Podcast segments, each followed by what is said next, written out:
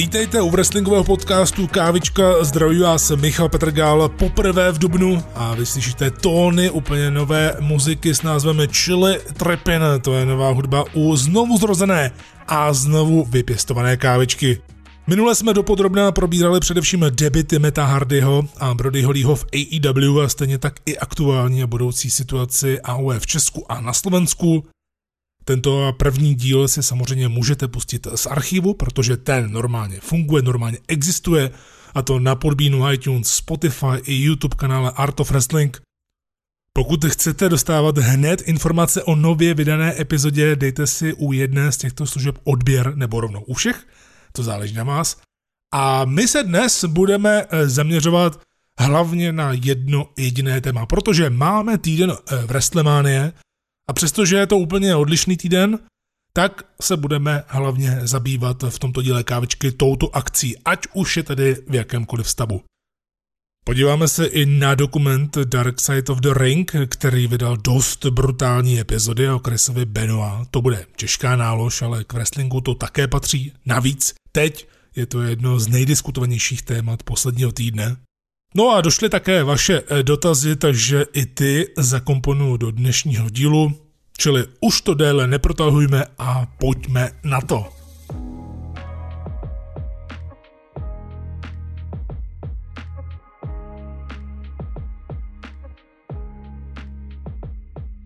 WrestleMania, to je pojem, to je značka WrestleMania Week, to už má také eh, nějakou tu dobu grády, protože se nekoná jenom WrestleMania, ale spoustu dalších wrestlingových aktivit, ať už WWE přejede kamkoliv. To je značka. Pro letošní rok to neplatí, protože eh, WrestleMania vůbec poprvé ve své historii bude eh, v Performance Center a na dalších místech, včetně Hřbitova, jak jsme se dozvěděli. A především WrestleMania nebude mít vůbec diváky, takže je tady celá řada proměných, je tady celá řada otázek, někteří jsou proti tomu, aby se v WrestleMania vůbec eh, pořádala. Chtěli by, aby se to odložilo, nebo aby se to úplně zrušilo, aby to dostalo jiný název, nebo aby eh, WWE vůbec nevysílala, dokud se ta situace ve světě eh, nezlepší. Já už jsem o wrestlingu bez diváků mluvil v posledním díle, ať už tedy WWE nebo AEW, pokračuje to dále, eh, snaží se o to. Eh, není to samozřejmě jednoduché. Já stále spíše eh, podporu právě tento případ, kdy se pokračuje dál. Ne tady z obchodního důvodu jenom, to je jasné, ale i z toho osobního. Přece jenom Koudy to třeba řekl do média nebo i fanouškům na Twitteru nejlépe a sice, že právě v této době chtějí sami sobě i svým fanouškům trochu odlehčit. No a my, wrestlingoví fanoušci, my to sledujeme každý den, tedy nevím jak vy, jak to máte u sebe doma, každopádně u mě to také. Já prostě wrestlingem žiju už strašně dlouho, prakticky 20 let a každým rokem eh, mi to přijde, že je to silnější a silnější, když eh, si člověk říká, že už to není ani možné. V každém případě, když jste na něco eh, zvyklí takhle dlouhou dobu a každý den, tak pro vás ten největší balzám je právě to, že to budete sledovat dál, byť tedy v úplně jiném duchu, v jiné podobě. Já tady s tím problém nemám, i když samozřejmě WrestleMania má spoustu změn pro letošní rok, jednak tedy eh, se to bude pořádat dva dny, ale myslel jsem to i tak, že někteří wrestleri nebo wrestlerky jsou v karanténě. No a asi největší eh, zprávou je to, že jeden z hlavních profilových zápasů, a nejenom profilových, ale titulových zápasů, byl zrušen. Roman Reigns versus Goldberg, utkání, které mělo být o Universal Title poté, co Goldberg porazil Bray Wyatta, tak nebude. Ještě minulý týden to byla spekulace, spíš hovořilo se o tom, nicméně když to přinesl plátek pro Wrestling Sheet Ryana Setina, který dokonce i spolupracuje na eh, pořadu WWE Backstage, tak už si člověk říká, něco na tom bude. A ono na tom eh, něco samozřejmě je, protože WrestleMania byla předtočená, takže je jasné, jestli tam tento zápas byl nebo nebyl. A když vystoupil sám Roman Reigns na Instagramu dlouhým příspěvkem, velmi pěkným, i když samozřejmě také eh, s tématem proti fanouškům, kteří mu eh, vyčítali to, že je srab, že to nechce riskovat, což zrovna právě u Romana Reignse nebo jiných eh, lidí, jako je Ric Flair, Jake Roberts a další staří wrestleri nebo manažeři v WWE nebo AEW, Takovéto komentáře v vozovkách fanoušku já osobně vůbec nechápu, hlavně WWE eh, měla interní eh, setkání s wrestlery a celkově i se zaměstnanci a zkrátka se říkalo především hlavně wrestlerům, že kdo se necítí, tak prostě vystupovat nebude. Roman Reigns udělal správnou věc, vzhledem k tomu, že bojuje s leukémií, i když ji už prakticky dvakrát porazil, ale v jeho případě a celkově u těchto pacientů je to už vlastně boj na celý život, takže je logické, že Roman nechce nic riskovat pro sebe a také nechce nic riskovat pro rodinu, protože přece jenom samohánci e, žijí, setkávají se ve větším počtu než třeba někteří normální lidé, takže Roman pochopitelně nemyslel jenom na sebe a na svoji nejbližší rodinu, kterou má doma, ale i na své příbuzné, protože rozhodně kdyby byl infekční, tak by to nerad roznesl. Čili Reigns versus Goldberg odpadlo a Reigns už se k tomu vyjádřil, Triple H to v podstatě potvrdil, takže je to hotová věc, i když z oficiální karty to ještě sundané nebylo. A tady ostatně Triple H slibuje, že to bude eh, zajímavá změna, na kterou se máme těšit. Má být ve SmackDownu, který je ale v pátek, takže tady v kávičce se to nepromítne. My tady můžeme promítat pouze věci z Raw, nebo právě z AEW či NXT, tedy to, co se odvysílalo do středečního večera v americkém čase, což pro nás znamená do rána na přelomu středy a čtvrtka. Můžeme mít eh, svoje hypotézy, než to bude eh, zveřejněné, kdo tedy nahradí Reince proti Goldbergovi, protože Goldberg byl v Performance Center a Goldberg s největší pravděpodobností zápasil. Všechny ty zprávy, pokud je nesledujete, tak ukazovali především na Brauna Strowmana. Braun Strowman se v poslední době asi neudělal moc dobré jméno u fanoušků, kteří podporují wrestling jako takový, když vyhlásil Evil Una a celkově indie wrestlery, že se mají starat sami o sebe, když indie wrestlingové společnosti a celkové wrestleri e, začali prosit, ne žadonit, ale prosit fanoušky zdali v tomto těžkém období, neboť nemají stálý příjem by jim nějakým způsobem, nějakou formou e, nepomohli.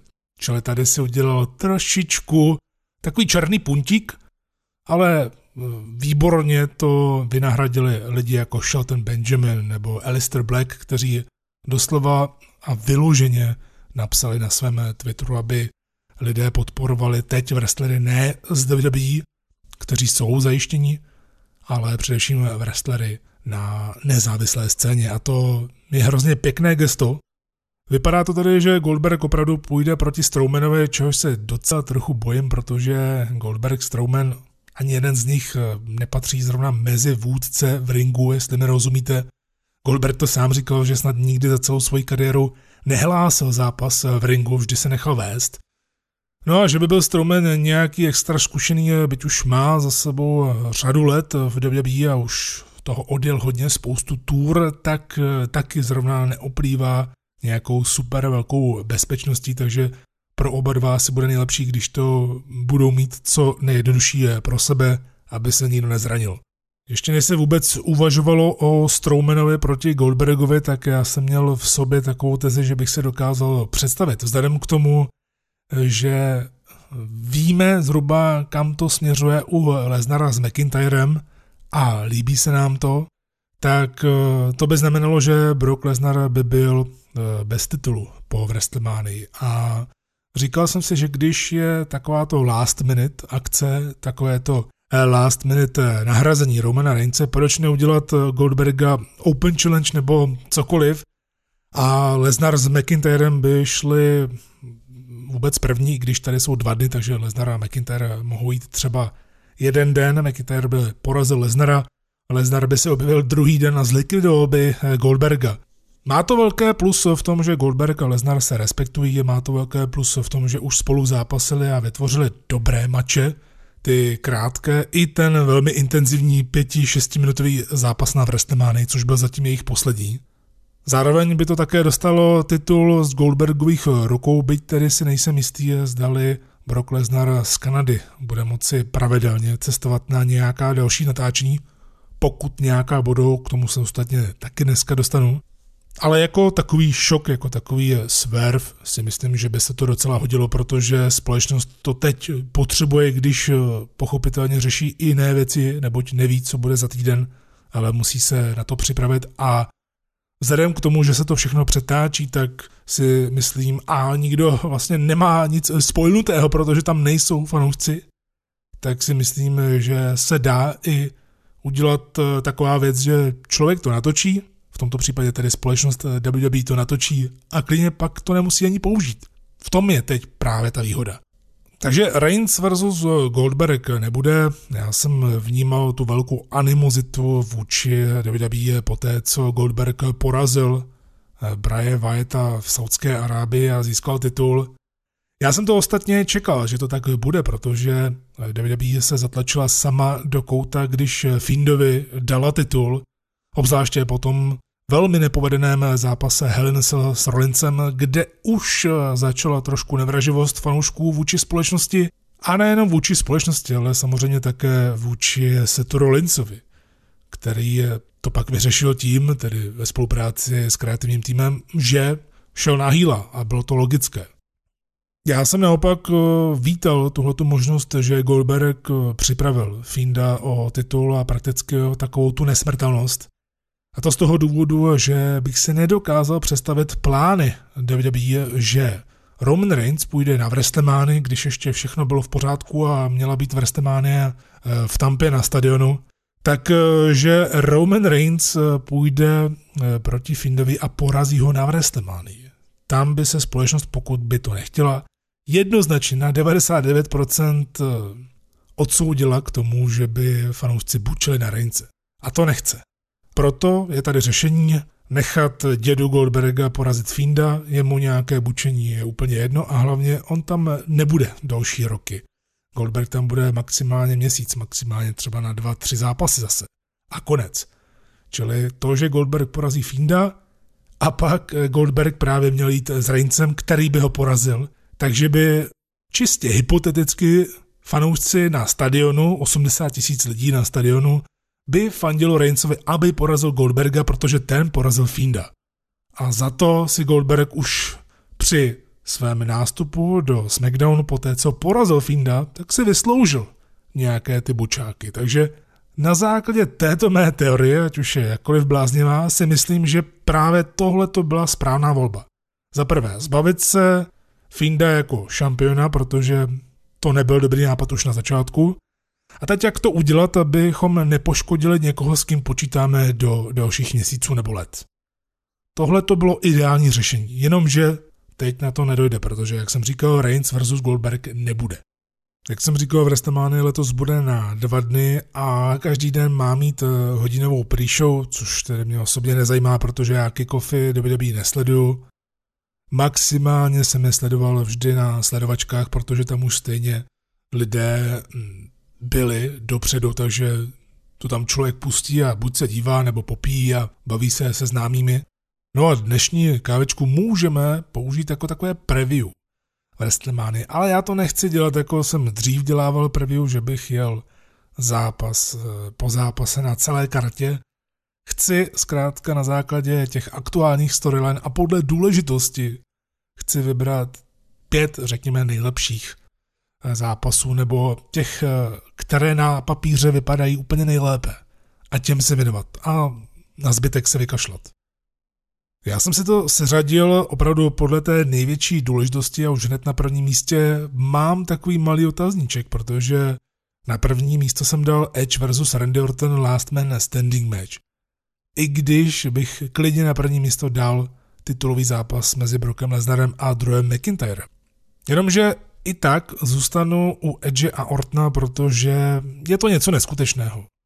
Za prvé jsme to nečekali, možná se objevovaly, jak jsem říkal, zprávy o tom, že by se Edge mohl vrátit třeba na jeden zápas, protože trénuje, A nejenom trénuje, protože vypadal velice dobře, takže asi se tam něco očekávalo, ale že to bude mít takovou to odezvu, to rozhodně nikdo nečekal. A že to bude provedeno tak, jak to bylo provedeno. A že Edge ani trošičku nestratí ze svého kouzla, ze svého úmu, což ukázal jak na Ramblu, ale taky to ukázal v Raw. Jeho herecké schopnosti jsou opravdu prvotřídní. A díky němu, díky tomu, že se vrátil a bylo tedy jasné, že bude mít nějaký program s Ortonem, což hned Raw po Ramblu ukázalo, tak Randy Orton, o něm to víme. To je přirozený talent jako blázen, jeho arkeo už bude asi na dosmrti nejpopulárnější věc, kterou kdy stvořil a fanoušci mu k tomu hodně pomohli, ať už je heel nebo face. Randy Orton v posledním roce plaval, něco ho bavilo, něco ho nebavilo, ale v tuhle chvíli, když vidíte, že se vrací opravdu jeho dobrý kamarád zpátky, obzvláště při takovémto krásném příběhu, opravdu, opravdovém příběhu, tak i na Ortnovi je vidět, jak ho to strašně baví a Edge Ortna zase povýšil nahoru. Během prakticky jediného večera se Randy Orton stal top healem celé společnosti. A to opravdu takovým způsobem, že lidi ho nenáviděli.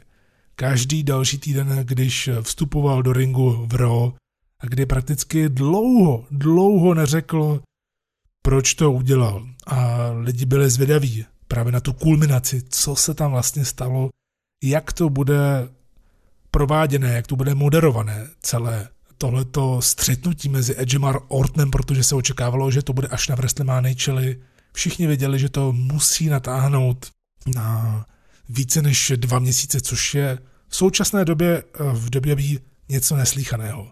Zní to sice divně, ale je to tak, protože WWE eh, v té současné době v posledních letech moc neoplývá nějakou dlouhodobostí, nějakým eh, dlouhodobým bookingem. Ale v případě Edge Ortna to napětí, to očekávání je to, že tam právě přišel dva týdny Medhardy, pak se tam objevila i podle očekávání Bad Phoenix, kde to Orton už eh, prozradil. A ten jeho důvod eh, byl hodně zajímavý. A člověk si říkal, jo, tak to je opravdový, to je opravdový důvod. A mně se líbí, kam se to posouvalo dál. I když právě Edge to posouval eh, při svém návratu ještě dál a dál, protože označil Ortna za lháře a prakticky se navzájem osočovali. A právě Edgeovi a Ortnovi vůbec nevadilo to, že budou dokončovat svůj spor před Wrestlemání, kdy se ještě vůbec nevědělo, že jejich zápas bude a že celkové Wrestlemania bude. Tak jim vůbec nevadilo a nebylo to ani poznat na tom, že některá proma měla už, měly už bez diváků. A možná právě to mělo ještě větší kouzlo, protože Edge tento zvládal naprosto dokonale a Orton svůj part zvládl taky mistrovsky. Díky tomu tady máme situaci, že tady máme nejzajímavější zápas, nejatraktivnější duel člověku je, je až skoro líto, že to bude bez diváků, ale Edge třeba se na to sám těší, na tu výzvu, že Last Man Standing Match bude úplně bez diváků. Jakým způsobem to budou provádět, protože přece jenom tohle už budou delší zápasy než eh, v televizi za poslední týdny, co jsme viděli z produkce WWE, nemyslím AEW, protože ta dělala dlouhé zápasy, ale sám jsem na to zvědavý, jak se to vůbec eh, pojme, protože Edge a Orton jsou velmi kreativní lidi a Edge ještě v době podcastu s Christianem těch eh, řadu let tak rozebírali jednotlivé pay takže on má názory na to, co zlepšit a co jak dělat dobře co jak dělat lépe a podobně. Mě na tom baví to, že to má takový ten nádech těch opravdu netitulových zápasů na Vrstemány, ale jsou to ty super profilové, ty, které očekáváte prakticky nejvíc a titulu ani nepotřebují, mají silný příběh, mají třeba i několika leté pojítko, hned v hlavě se mi rozsvítilo ohledně Vrstemány 19, Shawn Michaels versus Chris Jericho. Eh, sice úplně jinak vyprávěné, ale prakticky eh, podobná věc. Byl tam respekt, ale pak zrada. Najednou spor a zápas na Wrestlemánii. Luxusní zápas na Wrestlemánii, to je potřeba dodat. Jestli něco mohlo pomoci WWE a celkově uh, aktuálnímu rastru lidí, kteří nezažili ty předchozí éry, lidí, kteří je nezažili Ruthless Aggression, eh, a úteru a podobně, kdy se budovaly charaktery a tak dál. Tak eh, právě ta doba bez diváků, kdy tam jste skutečně sami, maximálně třeba rozočí, když je zápas, ale když je promo, tak jste tam sami a je tam komentátor, který nic neříká. A je tam kameraman. A to je všechno.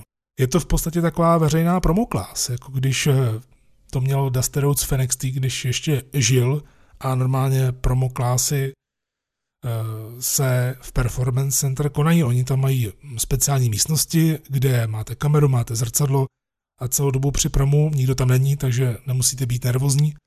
A celou dobu pilujete svoje proma. Pak se na to podíváte, podíváte se na to sami, pak se na to podíváte i s některými vašimi nadřízenými. Oni vám dají feedback, vy na tom pracujete dál Zkrátka tohle to je taková veřejná zkouška, jak budovat svůj charakter. Edge a Orton ukázali, že jsou mistry, protože tam prakticky nebyl poznat rozdíl, ať už z diváky nebo e, bez diváků. Právě to, jakým způsobem to zvládli vyprávět celé ty dva měsíce prakticky. Teď jsme na konci a myslím si, že vyvrcholení tohoto sporu tímto zápasem i bez diváků tak bude něco, co nás uspokojí z téhle vrastemány asi nejvíc. A to je ostatně důvod, proč jsem si Edge a Ortna vybral na prvním místě, podle důležitosti. I když sám mám osobně velkou radost z toho, kam se dostal Drew McIntyre, protože při jeho návratu do NXT vypadalo to velmi dobře. McIntyre vypadal jako McIntyre z indie scény a z Impact Wrestlingu a nikoliv jako McIntyre ze 3MB, pak přesun eh, úplně, úplně náhodný přesun do hlavního rastru, McIntyre jako heel, McIntyre se spojil se Zigglerem a tak dále, McIntyre zapadával, prohrával třeba i zbytečné zápasy a nevypadalo to úplně nejlépe. Jenomže Drew měl i trochu štěstí v tom, že v době, kdy se hledali nějaké nové hvězdy, tak v podstatě to kormidlo už převzal Paul Heyman a začal dělat postupné změny a bylo to vidět. A Drew McIntyre se stal jedním z těch lidí, které Heyman vehementně podporoval. Dále to byly Ricochet, Buddy Murphy, AOP prakticky taky, protože Rollins dostal stable, byť je teď v podstatě rozpadla, protože jeden z AOP se zranil a mají to podobně jako tehdy Bludgeon Brothers, jelikož když se zraní jeden, tak ten druhý má smůlu, protože jsou v podstatě nerozlučitelní. A to je někdy i prokletí. Čili uh, Paul Heyman pracoval na tom a v tu dobu už se tam něco uvolňovalo. To se mi právě na tom přechodu k té Heymanově éře, byť to nemuselo být eh, vidět úplně z počátku, když se oznamovalo to, že Heyman a Bischoff převezmou nějakou funkci, Bischoff ve SmackDownu, Heyman v Raw, a u Heymana bylo vidět, že na tom skutečně pracuje a že to Raw proměňuje tou jednou z hlavních částí Heymanovy éry je to prakticky, že on zapojuje mladé lidi, dává jim šanci. On vždy v ECW miloval to, když vzal úplně někoho cizího, o kterém nikdo v podstatě nic nevěděl a udělal z něj hvězdu. Mikey Viprek eh, to eh, byl v ECW asi ten nejlepší možný příklad toho, jak Heyman dokázal pracovat s úplně eh, novými lidmi, s úplně čerstvými tvářemi. No a Heyman tohleto praktikuje i v RO, protože prakticky ta jeho směsice nových neokoukaných tváří a také toho, že prostor dostanou i stálice, tak eh, se vyplácí. Hodně z toho těží také Kevin Owens, který dostal svobodu s mikrofonem, je to poznat, je přirozenější, no a McIntyre tak tisíckrát je přirozenější, protože se dostal přirozeně k tomu, že je ten badass, kick-ass, babyface, který měl být přirozeně Roman Reigns, ale není, protože tam byl dotlačovaný, nebyl na to ještě připravený a diváci se vůči němu nechovali zrovna nejlépe, ale v jednu dobu se jim nešlo ani divit a hlavně se diváci otočili k Reignsovi zády. A prakticky z toho už není kolikrát ani úniku, není cesta zpátky. Drew má tu cestu úplně jinou, protože lidi ho mají přirozeně rádi, on z toho heala na face přešel úplně organicky a díky bohu, že fanoušci si nepamatovali tu heal éru právě z hlavního rastru poté, co tam znovu debitoval prakticky, když se vrátil zpátky po zranění a už nešel do NXT, ale šel do Raw. Výsledkem tedy je, že jsme dostali druhého McIntyra, kterého jsme viděli v Impact Wrestlingu, toho sebevědomého Scotta, který se nebojí eh, zápasit jako velký chlap, ale hodně agilní eh, chlap, který se nebojí jít eh, do bitev a hlavně se nebojí mluvit do mikrofonu. A vy se za něj přirozeně postavíte, protože je to uvěřitelné. Když se na něj podíváte, je to chlap jako hora, vypadá dobře, je to prostě skotský samec eh, pro holky, nebo i pro kluky, to je jedno, ale on nejenom, že vypadá dobře, ale on dokáže tu společnost potom nést na svých bedrech a to tam je přesně vidět. To, co mělo být vidět na Romanu Reignsovi před x lety, tak vidět nebylo a když už ano, tak přece jenom ta jeho aura už byla tak nějak poškozena. Nejlepší, co se mohlo eh, stát McIntyrovi, je to, co se prakticky stalo na Ramblu, protože tam se z něj stal na 100%, na 1000% jednoznačně main eventer v WWE. Jelikož to, jak byl bukován Rumble match, na který se lidé postupně stěžovali, když ho sledovali live a říkali, jaká to je krávovina, když viděli Leznara, jak vyhazuje jednoho oblíbeného člověka fanoušku e, za druhým, tak to právě byla příprava na to, co přišlo potom. Rikošej, bim bam do Leznarových klenotů a McIntyre mu ukopl Claymorem hlavu, přehodil ho přes provazy a Lesnar to prodal jako pán. Ostatně Brock prodává velmi dobře cokoliv, když se mu chce a když vidí, že to má smysl a Lesnar se tady o McIntyre staral výborně. Já jsem měl sice výhrady, jako jsem řekl v minulém díle kávičky, že se mi moc nelíbilo, že Drew v nějakém rozhovoru pro Talksport už teď, ještě před zápasem, mluvil o tom, jak je Lesnar zlatíčko, jak při těch třech Claymorech v Romu ten třetí, který nebyl ani vlastně domluvený, eh, nebylo to ve skriptu, ani to zvednutí titulu eh, druhém McIntyrem, což si vymyslel a pomohlo mu, aby eh, ho dostal víc over, jak se říká. Tak se mi nelíbilo, že Drew o tom mluvil teďka takhle, protože najednou se ztratí právě ta competition, ztratí se ta soutěživost mezi vyzvatelem a šampionem, i když už eh, žijeme v éře, kdy je kayfabe mrtvá. Mě to nezajímá. Já si tohleto číst nechci. Ale to je jenom taková malinkatá černá kaňka na celém programu Lesnar McIntyre. Nepochybuju o tom, že ten zápas bude fyzický, nepochybuju o tom, že bude skvělý. A Lesnar co dokáže prodat Drewovi, kdy z těch Claymoreů opravdu dělá to, jako když McIntyre vyšle nějaký skotský kanon a ustřelí palici Brokovi. Tak to se mi hrozně líbí. A věřím, že to dokážou prodat společně právě i v prázdné hale. Protože tam naopak zase budou cítit ty rány, budou cítit a slyšet ty rány, protože oba dva to udělají jiné, než jak to budou mít ostatní. Oba dva to udělají hodně fyzické, oba dva to udělají hodně uvěřitelné, že ani nebudete přemýšlet o tom, že tam vlastně nikdo nefandí. U tohohle se ptáte na to, že pokud McIntyre získá titul WWE, tak s kým by mohl mít spor po Lesnarovi. To je hodně těžká otázka, já bych hned z fleku odpověděl se Rollins, ale momentálně zaprvé nevíme, zda WWE nebude mít náhodou pauzu eh, a nevíme, co s Rollinsem bude, protože, jak jsem říkal, jemu se v podstatě skoro rozpadl stable ale Rollins přišel o titul, zbláznil se, stal se z něj mesiáš, je heel a je heel už v main event segmentech docela dlouhou dobu a nedokážu si upřímně v Raw momentálně přek- představit někoho jiného jako vyzývatele, jako okamžitého vyzývatele pro McIntyre, než je Rollins. Ale vzhledem k tomu, že je to Paul Heyman, který řídí teď loď, tak bych si dokázal i představit tu cestu AJ Stylese, jenomže tam bude také záležet na tom, jak bude AJ Styles bukován eh, v dalších týdnech, pokud nějaké týdny budou.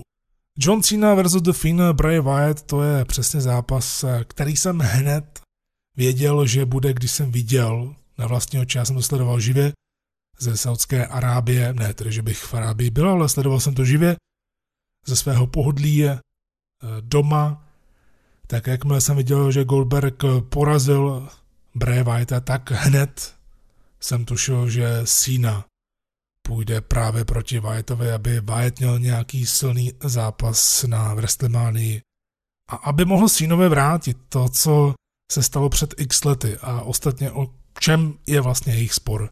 To, že Cena pohřbil Wyatta. Čili v podstatě tady hraje WWE na takovou tu reálnou notu a ono to funguje. Cena s Whiteem taky v podstatě nepotřebovali fanoušky. Cena s Whiteem odstartovali ten svůj aktuální spor jenom právě nějakým pokynutím hlavy a nepotřebovali ani slova a lidi už věděli, že to bude dobré. Sina sliboval, že to nebude pěkný zápas, že to bude ošklivé a Sina i změnil trochu tón proti Findovi. Hodně o něm mluvil dost z patra, mluvil, že je přeceňovaný a podobně.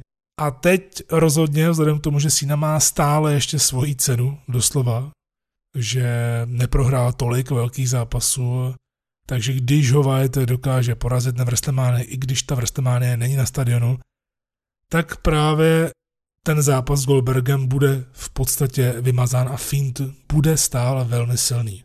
Otázkou je, co bude dál. Každopádně Cena Wyatt, tady to ani nepotřebujeme nijak prodávat, protože ten jejich původní spor, ať už eh, jsou tam právě fanoušci a že jich je hodně, kteří kritizují WWE i Cenu za to, že uškodil Wyattovi.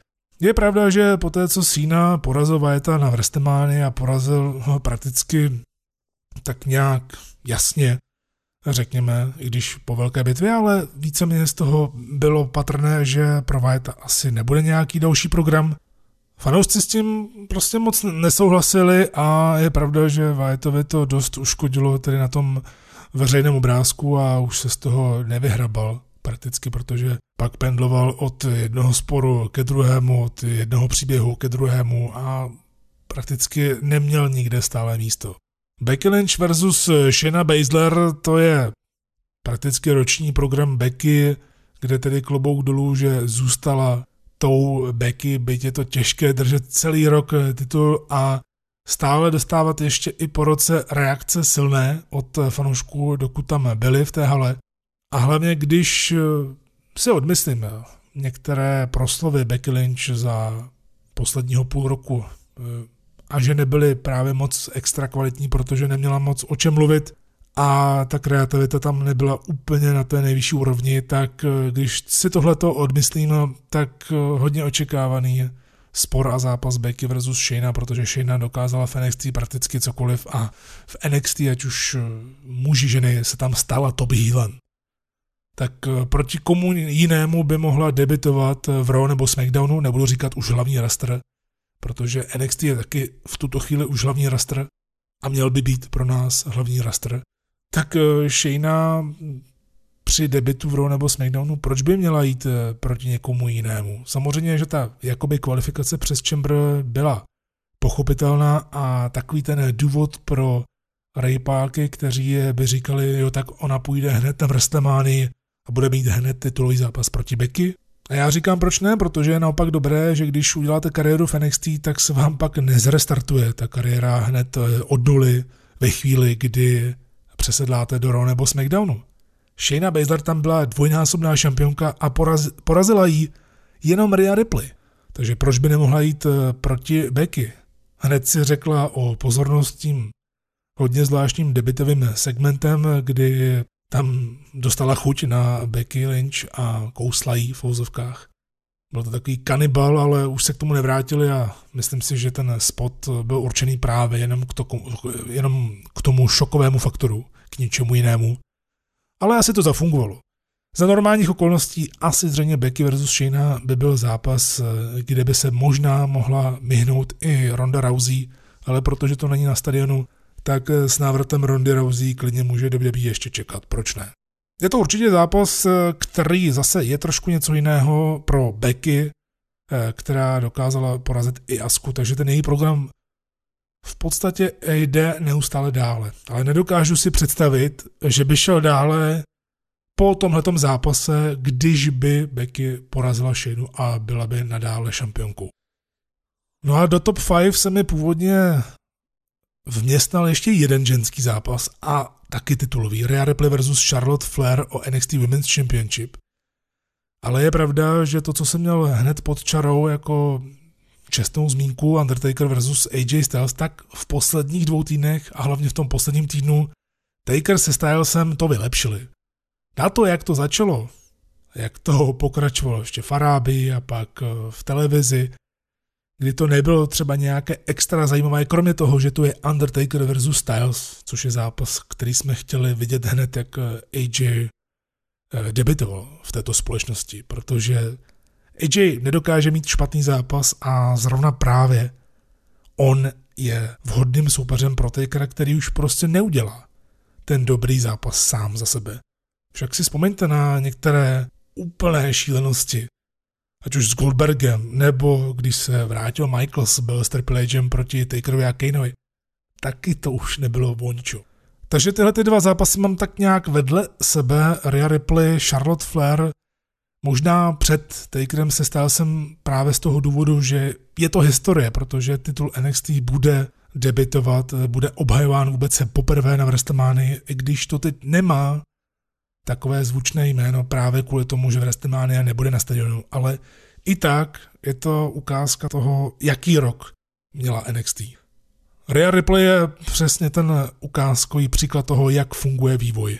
Rhea Ripley šla přes NXT UK ještě tehdy přes Mayan Classic. První Mayan Classic byla úplně jiná Rhea Ripley, taková ta Girl Next Door.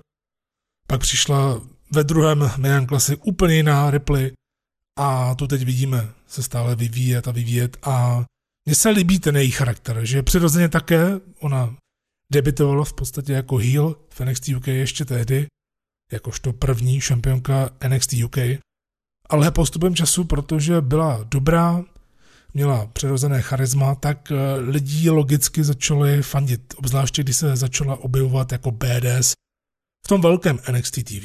Tam se odstartovala její velká kariéra, protože druhou polovinu roku, co zažila Rhea Ripley, to, kde byla všude vidět, to je něco neskutečného. A proto je naprosto logické, že právě Rhea Ripley porazila Shaynu Baszler a právě Rhea Ripley bude bojovat se Charlotte Flair, protože Charlotte potřebuje mít nějaký velký zápas. Charlotte je v podstatě taková ženská verze Romana Reince. Charlotte tedy vyhrála Rumble, ženský, který neměl v podstatě vůbec žádný smysl, protože největší moment ženského Ramblu prakticky uh, spáchali dva chlapy. A to Santino Marella jako Santina Marella a Otis, když tam chytal Mandy Rose. A to rozhodně nechcete jako vizitku uh, ženského Ramblu, byť já jsem se chlámal jako blázen.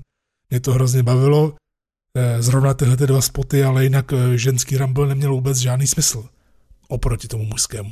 O Ripley versus Charlotte tam Eh, o výsledek zase tolik nejde, bylo by divné asi, kdyby Charlotte porazila Ripley, pak by chvilku asi obhajovala titul eh, na NXT, ale Rhea by trochu ztratila, protože Rhea prakticky teď byla neporazitelná a najednou by ji porazila Charlotte. Samozřejmě, když bude rozhodovat vyloženě jenom Vince, bez nějakého vlivu, tak eh, nechá podle svého vzorce jednoznačně Charlotte vyhrát. Ale tady by to byla škoda jak jsem říkal, výsledek je mi tady jedno. Zápas eh, si myslím, že může být dobrý, ale můžou si taky zrovna právě tyhle ty dvě holky překážet.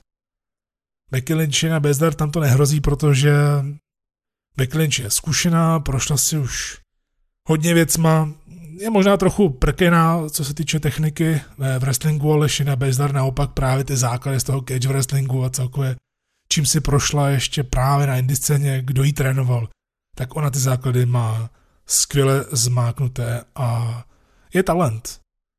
Možná to lidi neviděli, když vstupovali do NXT a vnímali ji jako takovou tlačenku, jako takový sidekick Ronda Rousey, která dostává právě šanci jenom kvůli tomu, že je kámoška eh, s tímhle slavným jménem z UFC.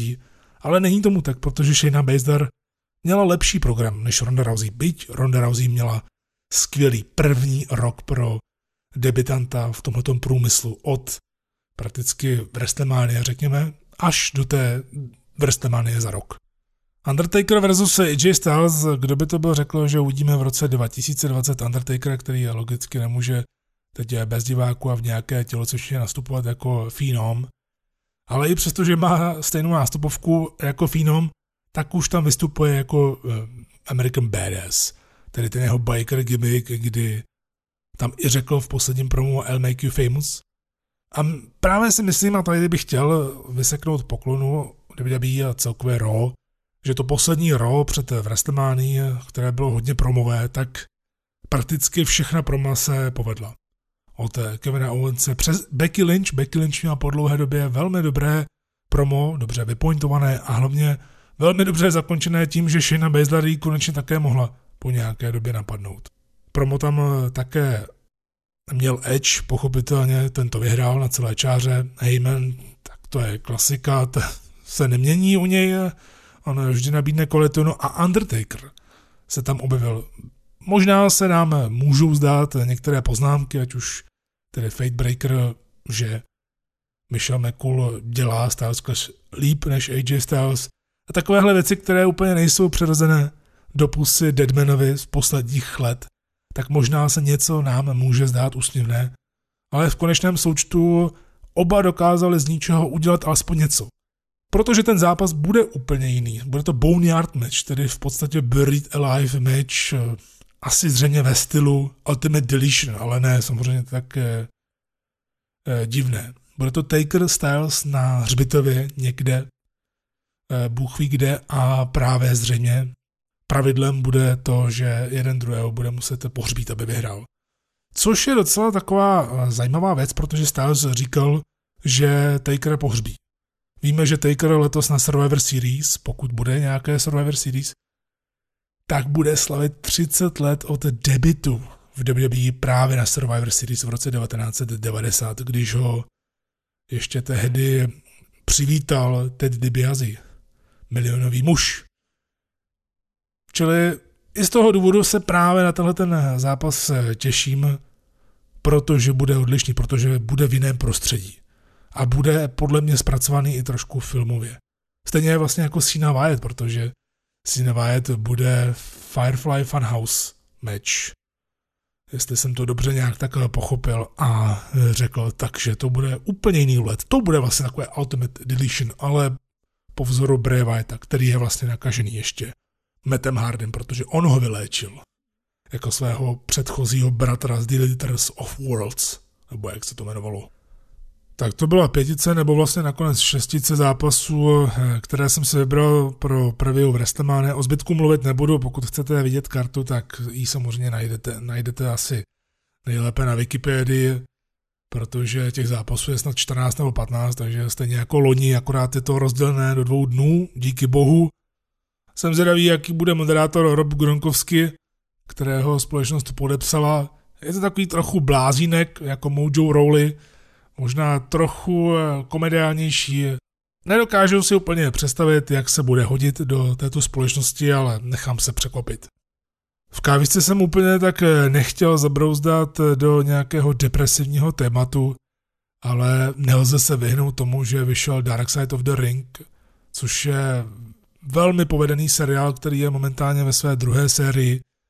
A je to seriál, který mapuje scénu v wrestlingu z dokumentárního pohledu, z vnějšího pohledu, nedělá to produkce WWE, nedělá to produkce žádné společnosti, ale jsou to dokumentaristé, kteří si vybírají kontroverzní témata z wrestlingového biznisu.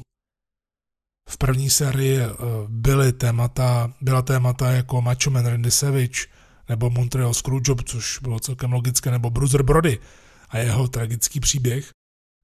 A pro začátek druhé sezóny si dokumentaristé vybrali něco, o čem eh, nikdo nechtěl dlouhou dobu mluvit, o čem se prakticky nemluvilo 13 let a nikdy se to pořádně nevysvětlilo za těch 13 let. A hlavně ti, řekněme, hlavní protagonisté hned za Chrisem Benoa prakticky o tom nepromluvili. Alespoň ne takovouto formou a rozhodně ne na kameru.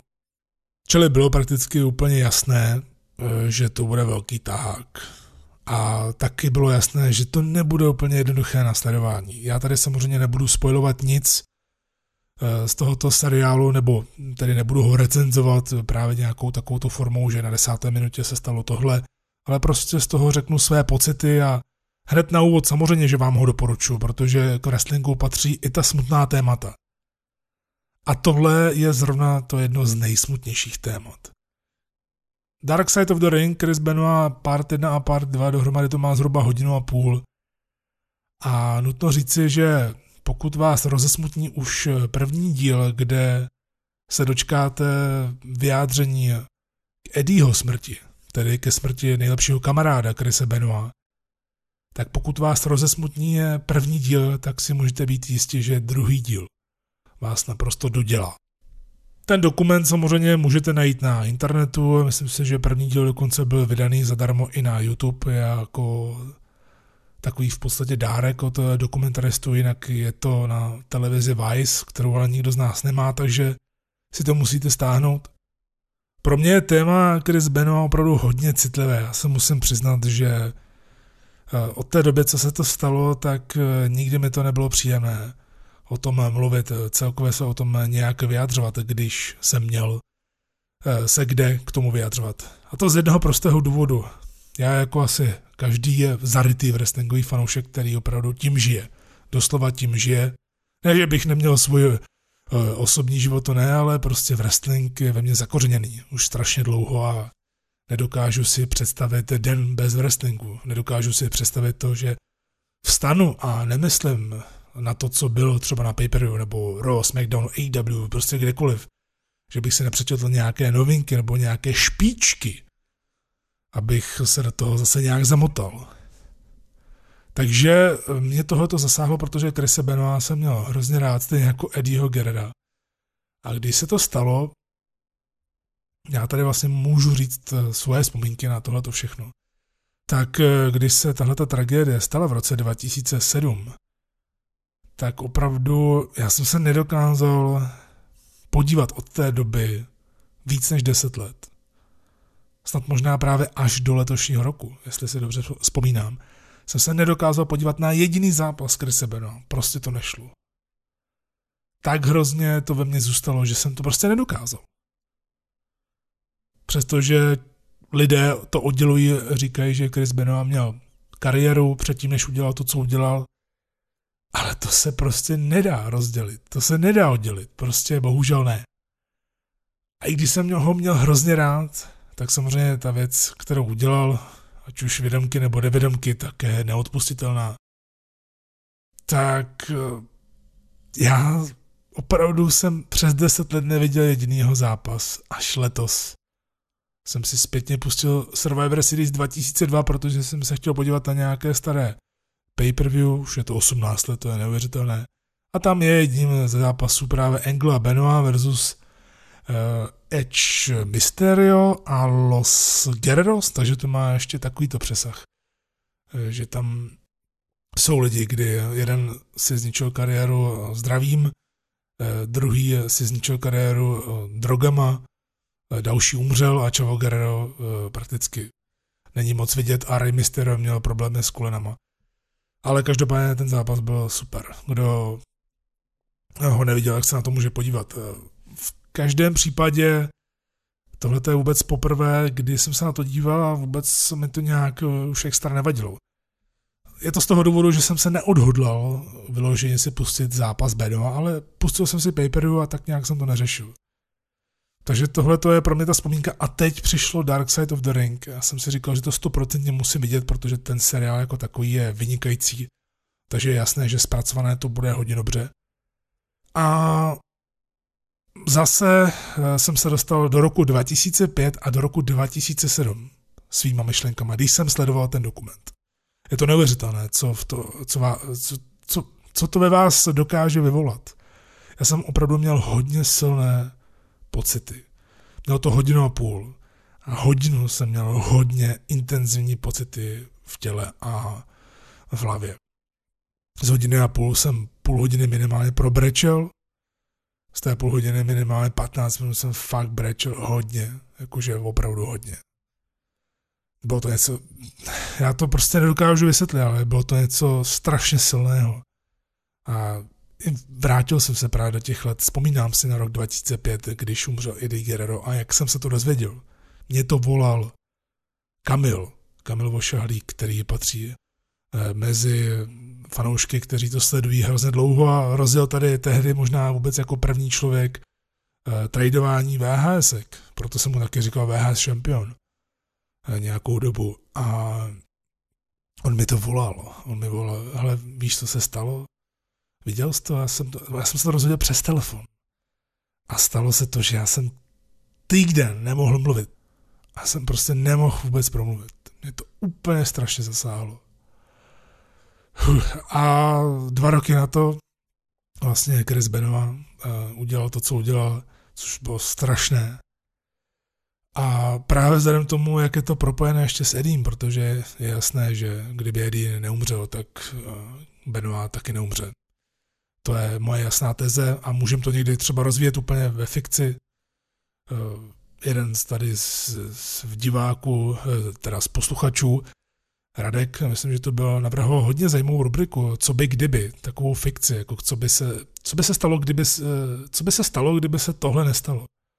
A to se mi líbí jako rubrika třeba do budoucnosti, když budeme hledat právě třeba uh, nějakých 10 minut na probírání něčeho jiného, co třeba nepodléhá času, tak si uděláme takovou malou fikci a právě tam bychom mohli třeba do budoucna rozebírat, uh, co by se stalo, kdyby Eddie nezemřel. Tak já hned první věta, kterou na to odpovím, je, že by Benoit nezemřel. Ale o tom jsem nechtěl mluvit. Já jsem chtěl mluvit o tom, že opravdu, to se přiznám, Chris Benoit, když se tohle dostalo a když eh, vyšly ven ty okolnosti, protože já jsem sledoval ten tributro, ten tříhodinový tributro pro Benoit v úterý, protože už právě byla ta možnost, v úterý odpoledne a během toho sledování, když jsem nějak brouzdal v těch eh, hluchých momentech, když to šlo, protože člověk ještě nemohl pořádně zkousnout to, že zemřel. Tak když jsem brouzdal, tak jsem se dozvěděl tohle. Při sledování no, jsem se dozvěděl tohle.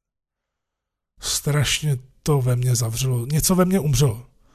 Něco s wrestlingem ve mně umřelo a skutečně do týdne, nekecám, do týdne jsem přestal kompletně sledovat wrestling a koukat se na jedinou novinku na internetu. Na hrozně dlouhou dobu paradoxně mě kvr... To, to je neuvěřitelné. Já se omlouvám, že možná trochu tady u tohohle tématu koktám, ale pro mě je to pořád strašně silný, proto je vidět, že ten dokument je hrozně dobře udělaný. Ale je to neuvěřitelné, ale já jsem se k wrestlingu vrátil zpátky díky Jerichovi. A je to symbolické z toho důvodu, že právě Chris Jericho dal dohromady ty jednotlivé strany. Eh, syna Krise Benoa, Vicky Guerrero, sestru Nancy Benoa eh, a tak dále. Je vlastně moderátorem celého toho dílu, celé, obou těch dílů. Takže uh, myslím si, že jednak mě to vrátilo zpátky a jednak mě to dalo nějaké odpovědi po těch 13 letech. Takže i když jsem se teda necítil vůbec dobře po tom sledování, vůbec dobře, já jsem to dal za sebou, oba díly a ještě k tomu po půlnoci, takže člověk tady měl kolem sebe tmu a vnímá všechno mnohem intenzivněji. Tak eh, vůbec jsem se necítil dobře, jeden, možná i dva dny. Ale jsem hrozně rád, že jsem to viděl a jsem hrozně rád, že jsem se mohl takhle teleportovat zpátky, alespoň myšlenkově, do roku 2005 a do roku 2007. Opravdu je to silný zážitek a pokud eh, jste pamatovali tyhle lidi a pokud jste je měli rádi, tak samozřejmě, že vám to doporučuji. Pokud eh, patříte k těm mladším fanouškům a tyhle jste ještě nezažili a znáte je samozřejmě, protože jste si hledali uh, nějakou historii. A historie vás zajímá. A zajímají vás taková to tak vám to určitě doporučuji. Pokud jste slabší jedinci, že na to prostě nemáte žaludek, tak fakt nedoporučuji, protože je to obrovská síla. A teď jako to mluvím, tak eh, se mi to i vrátilo a úplně mráz po zádech, ale je to dobré, je to dobré, právě dobré, že se to řešilo, že se to konečně řešilo u těch lidí, na které se zapomnělo a o to jde. O tohle jde v tomhle dokumentu a proto jsem rád, že jsem to viděl, proto jsem rád, že byl ten dokument vytvořen. A proto ho vám doporučuji a nechci ho tady vůbec spojovat, jenom jsem takhle chtěl k tomu říct nějakou svoji myšlenku. I když to možná může být teď na chvíli trochu depresivní část kávečky, ale myslím si, že i tahle ta emoce je důležitá. Protože vlastně wrestling je o emocích. Kdybychom wrestling nesledovali s emocemi, tak proč bychom ho měli vlastně sledovat? Teď to nedává vůbec žádný smysl. No, Maria, tak eh, opustíme tohle téma a završíme dnešní kávičku něčím snad pozitivním. Máme tady nějaké dotazy, nechci už tenhle ten díl nějak moc přetahovat, takže vyberu jenom některé a zbytek si asi nechám, nebo zbytek si určitě nechám na příště. Je moc dobré, že jste posílali i mezi druhým a třetím dílem kávičky, dotazy. Děkuji vám za to. Jeden z nich se objevil i na YouTube, který ale došel z nějakého fejkového a zřejmě i účelově vytvořeného profilu. Těm se tady obyčejně vyhýbám a neodpovídám na to ani písemně nebo ústně, ale v tomto případě udělám klidně výjimku, protože asi vím, kdo to poslal. Sice škoda, že se k něčemu takovému někdo sníží v téhle té době zrovna, ale budíš. Takže ten dotaz, který poslal na YouTube uh, uživatel Mark Kellaway, uh, zní Zdravé Michale, zajímal by mě tvůj názor na WCW Original Wrestling na poslední mega show. Co říkáš na to, že měla víc účastníků než AOE Full Circle? Prosím o odpovědi díky.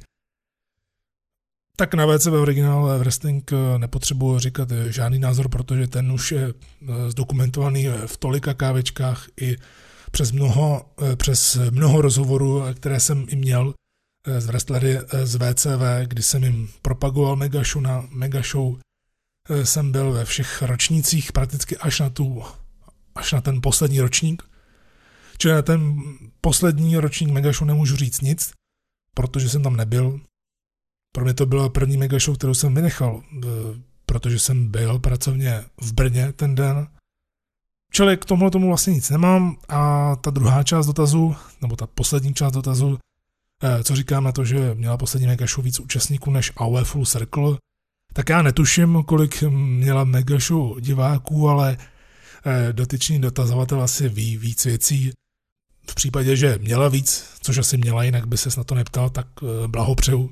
Co bych na to ostatně měl jiného říct, jakože nepřát. VCV náštěvnost, co to je za blbost? To by mě vůbec nikdy nenapadlo a čekal by tady snad někdo, že bych na to řekl, Ježíš Marén, to vůbec nepřeju, nebo pro boha, oni mají více než my, oni mají více než my, a tak dále. To bylo strašně, strašně hlupý a strašně divný. Vůbec bych si to nedokázal ani představit a vůbec by mě to ani nenapadlo v hlavě. A už jenom vlastně podle desatera by to byl hřích, protože páté přikázání eh, desetera je vykládáno tak, že nemusíš jednat, eh, jak to je, nemusíš jednat s druhými jako s konkurenty, které je nutno eh, pracovně předstihnout, osobně vyřídit, aby tě nepředstihli oni. No, já už jsem předtím eh, řekl mnohokrát, eh, hodněkrát veřejně a soukromě na různých schůzkách, že AOV se nikdy nesrovnávalo a nikdy srovnávat ani nebude s kýmkoliv jiným ani VCV, protože k čemu by to mělo být?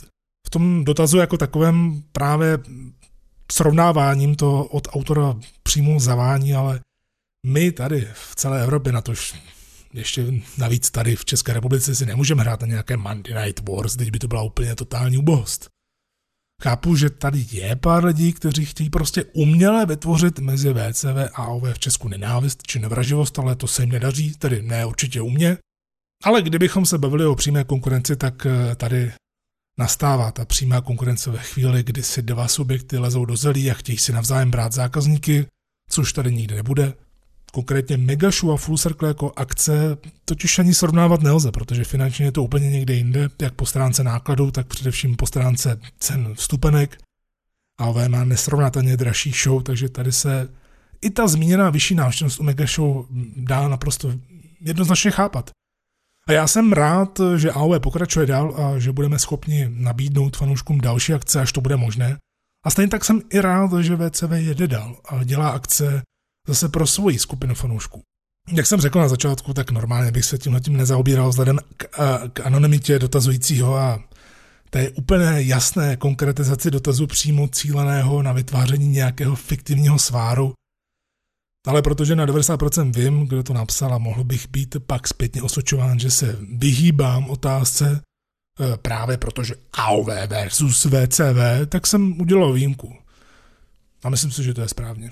Každopádně je škoda, a to znova zopakuju, je škoda, že zrovna v téhle současné době má někdo potřebu něco takového dělat.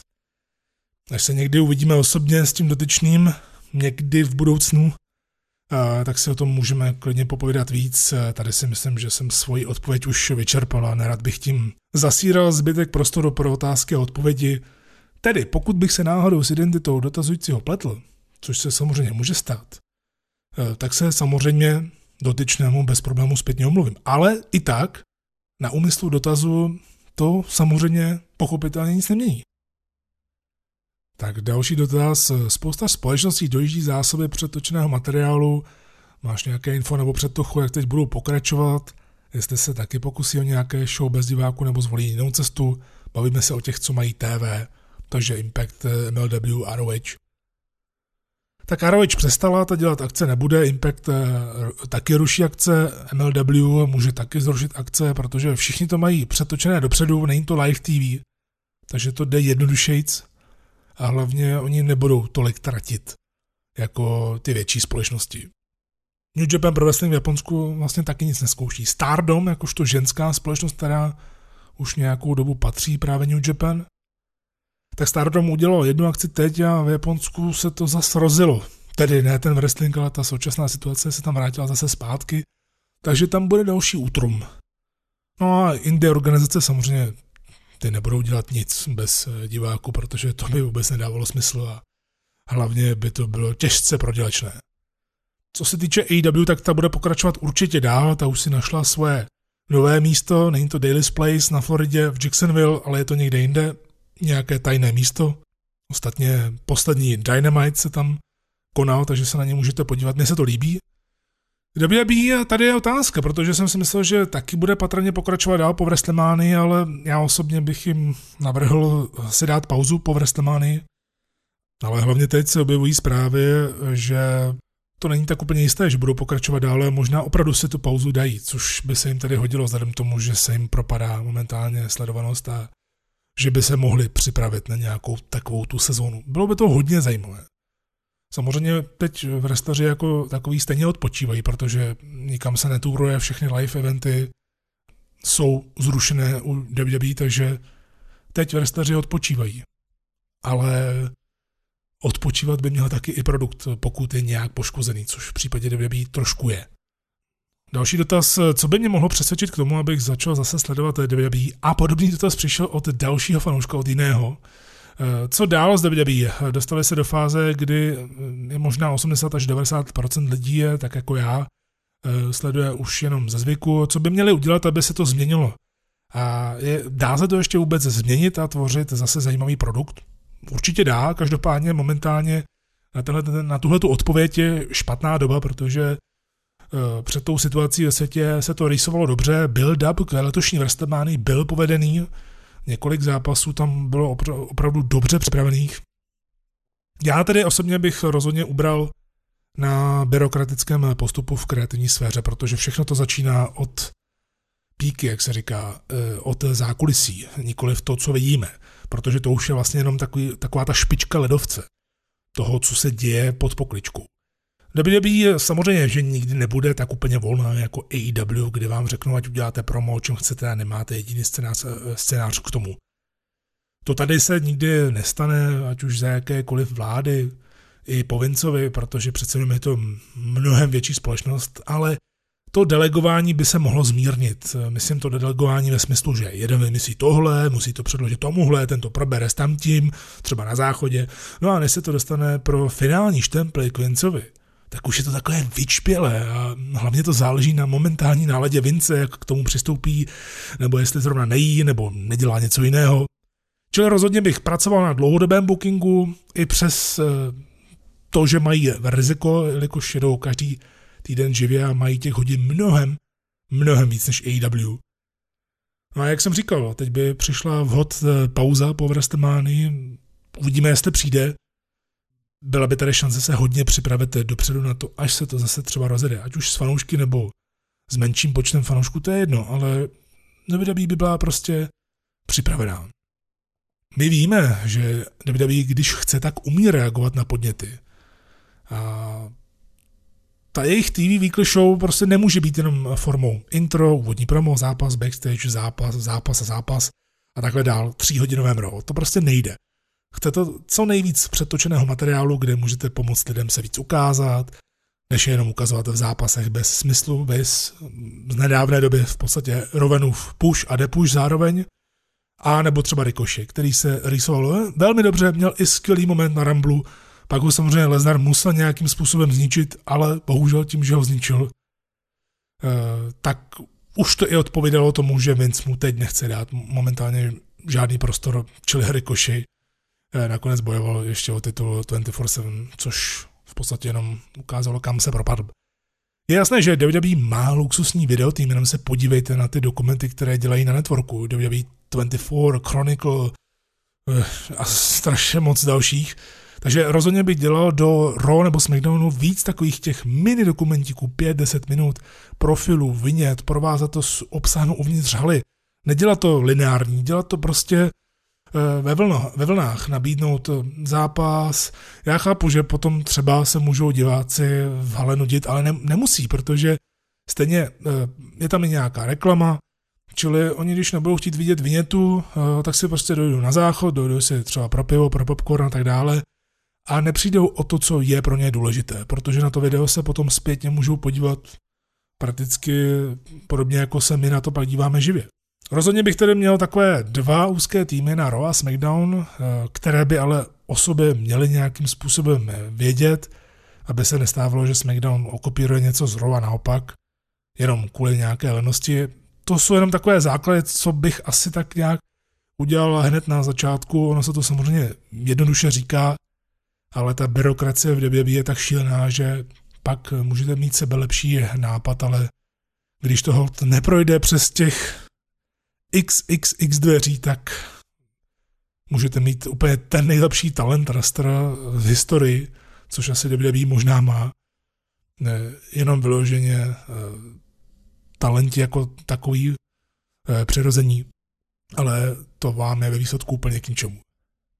No a dostali jsme se nakonec další kávečky. Mojí milí, je to neuvěřitelné, jak to letí. Třetí díl je už eh, za námi. Od té doby, co jsem vrátil kávečku zpátky, tak ten týden uplyne úplně neskutečně rychle. Každopádně já jsem hrozně rád, že posloucháte kávečku, že si to užíváte, taky děkuji, že zasíláte dotazy, eh, ať už tedy pozitivní, i právě ty negativní ostatně, já si vybírat nebudu, jenom říkám znovu, eh, když to budou anonymní dotazy, Eh, vyloženě tak to budou úplně přehlížet. Dneska jsem udělal výjimku, ale chtěl jsem tím dát najevo, že prostě, když někdo takhle bude spamovat jako anonym a bude chtít vytvářet něco negativního, tak prostě nemá smysl se s ním bavit nebo celkově mu tam ještě přihrávat k tomuhle. V každém případě jsem hrozně rád, že zasíláte dotazy. Ty můžete ostatně i nadále posílat mezi dalším, mezi tímhle a dalším dílem kávečky. Můžete posílat i náměty na témata nebo rubriky, Stačí napsat do komentáře pod tenhle ten díl na Facebooku Kávečka s Michalem, na mém osobním profilu, na Facebooku, i na Instagramu, samozřejmě také v aplikaci Podbean, kde kávečka vychází primárně, kde tam mám právě účet, ale poslouchat kávečku můžete i na iTunes, dokonce i na Spotify, nebo i na YouTube kanále Art of Wrestling, kde to Podbean dokáže udělat teď už tak, že automaticky, jak to vydám na Podbeanu, tak do pěti minut je to i na YouTube, takže zdali to budete poslouchat na YouTube nebo na Podbínu, tak je v podstatě jedno. V rámci eh, Podbínu nebo Spotify, tak máte to jednodušší v tom, že na té apce to v podstatě můžete poslouchat a mít eh, mobil třeba v kapse a jít někam mít. Eh, YouTube musíte mít prakticky otevřený, tedy alespoň co je mi známo. Třeba se pletu, tak mě když tak vyvejte somilu. V každém případě i na YouTube můžete taky komentovat, já si to všechno za ten týden vždycky přečtu ze všech těch kanálů, abych na žádnou otázku nezapomněl. A pokud jsem na nějaký dotaz eh, neodpověděl v tomto nebo v jiném díle, tak eh, já se ty dotazy eh, uchovávám do archivu a vždy se k ním pak někdy vrátím, jakmile to bude možné v nějaké epizodě kávičky. Takže můžete samozřejmě využít i soukromé zprávy na Facebook kávičky nebo na Instagramu. A to je vlastně úplně všechno. Víc už ze svý hlavy nedostanu je úplně vybrakovaná, takže vám popřeju nádherné dny, mějte se krásně a brzy se budu opět těšit na slyšenou. Káva s vámi.